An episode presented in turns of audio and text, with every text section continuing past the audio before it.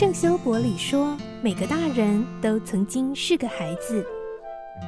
林肯说，影响我最深远的是我的母亲以及她所说的故事。我爱月亮床边故事。晚安月亮床边故事。小青姐姐邀请每一位大孩子小孩子一起听故事，不管多忙也要和你一起听故事。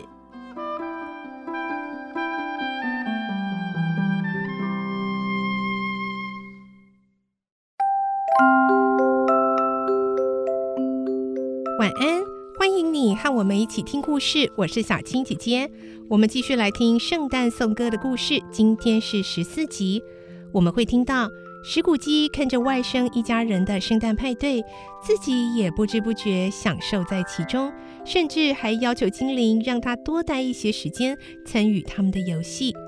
后来精灵带着石谷鸡再次启程，离开前精灵对石谷鸡提出了警告。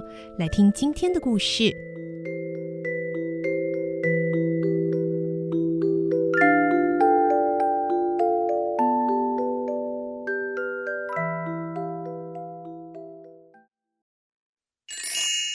圣诞颂歌14集，无知与贫乏。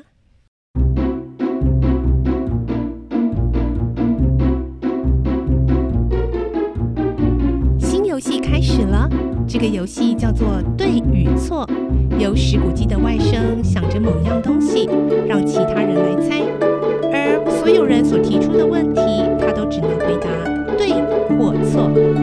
石谷鸡的外甥立即遭受到种种问题的炮轰与拷问，他想的东西是一只活的动物，一只又讨厌又野蛮的动物，有时候会咆哮，有时候会呻吟，有时候会说话。这个动物住在伦敦，会到街上去走，但并不会引起别人注意，也不会被人牵着走，没有关在兽笼，也没有在市场上被屠宰过，不是马，不是驴子，不是母牛，不是公牛，不是老虎、狗或猪，也不是猫，也不是熊。每个新的问题都惹得他一阵大笑。最后，有个身材丰腴的小姐大声地说：“哦，猜出来了啦，弗瑞德，我知道答案是什么啦，是你舅舅石谷鸡。”完全正确。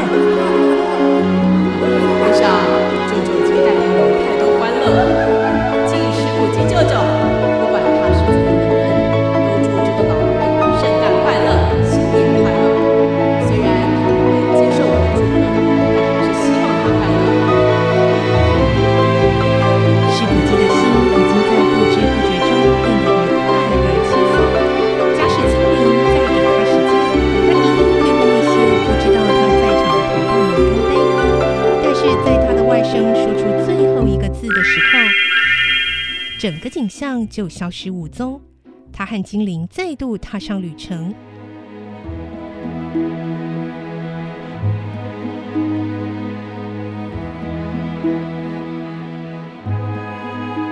他们走了很远的路，拜访许多人家，不过总是以喜剧收场。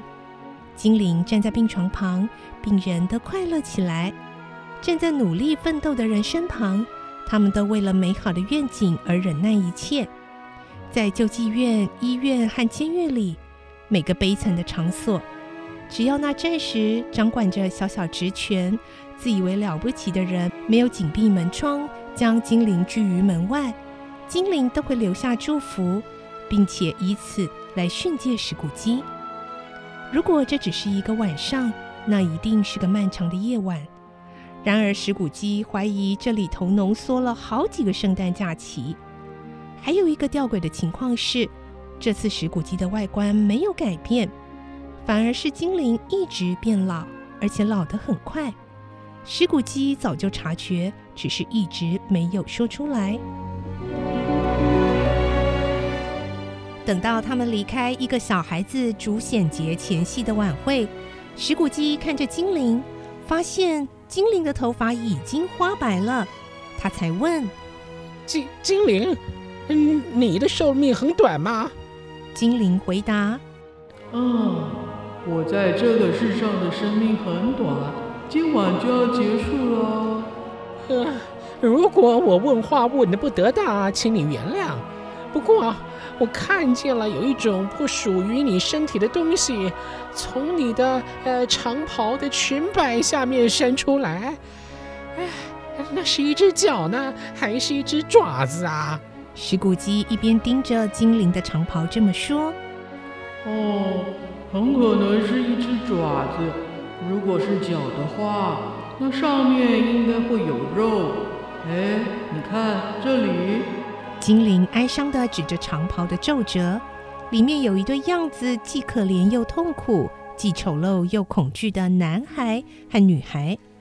他们衣服破破烂烂，跪在精灵的脚边，紧抓着长袍，神情看起来非常的贪婪，但又带着毕恭毕敬的畏怯。他们的样子看起来令人恐怖害怕。石骨鸡看了，吓得往后退缩，迟疑地问：精灵啊，他们是你的小孩吗？精灵低头看着他们说：不，他们是人类的小孩，可是他们依附着我，向我申诉他们对父亲的不满。男孩叫做无知，女孩则叫做贫乏。要当心他们两个，尤其要注意那个男孩，他额头上的字是灭亡啊。精灵伸直手臂指着城市说：千万别让灭亡进城，你们若是心怀不轨而收容他，就要自行承受后果。他们难道没有收容所或是什么可以依靠的地方吗？精灵转身对着石骨鸡说：是啊，难道没有监狱吗？难道没有平民收容所吗？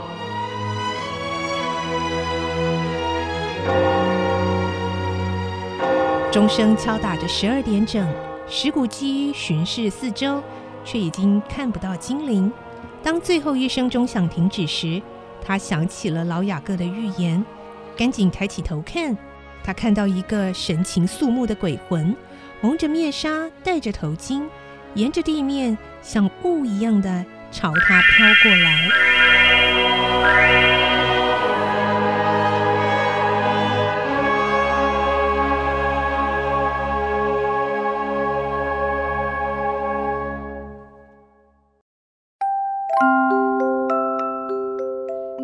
在今天的故事中，第二个圣诞节的精灵似乎也要完成他的任务，已经要离开了。而接下来石骨鸡还会真的迎接第三个圣诞精灵吗？这个圣诞节精灵又会带他去体验什么呢？明天我们再继续来听圣诞颂歌的故事。我是小青姐姐，祝你有个好梦，晚安，拜拜。小朋友要睡觉了，晚安。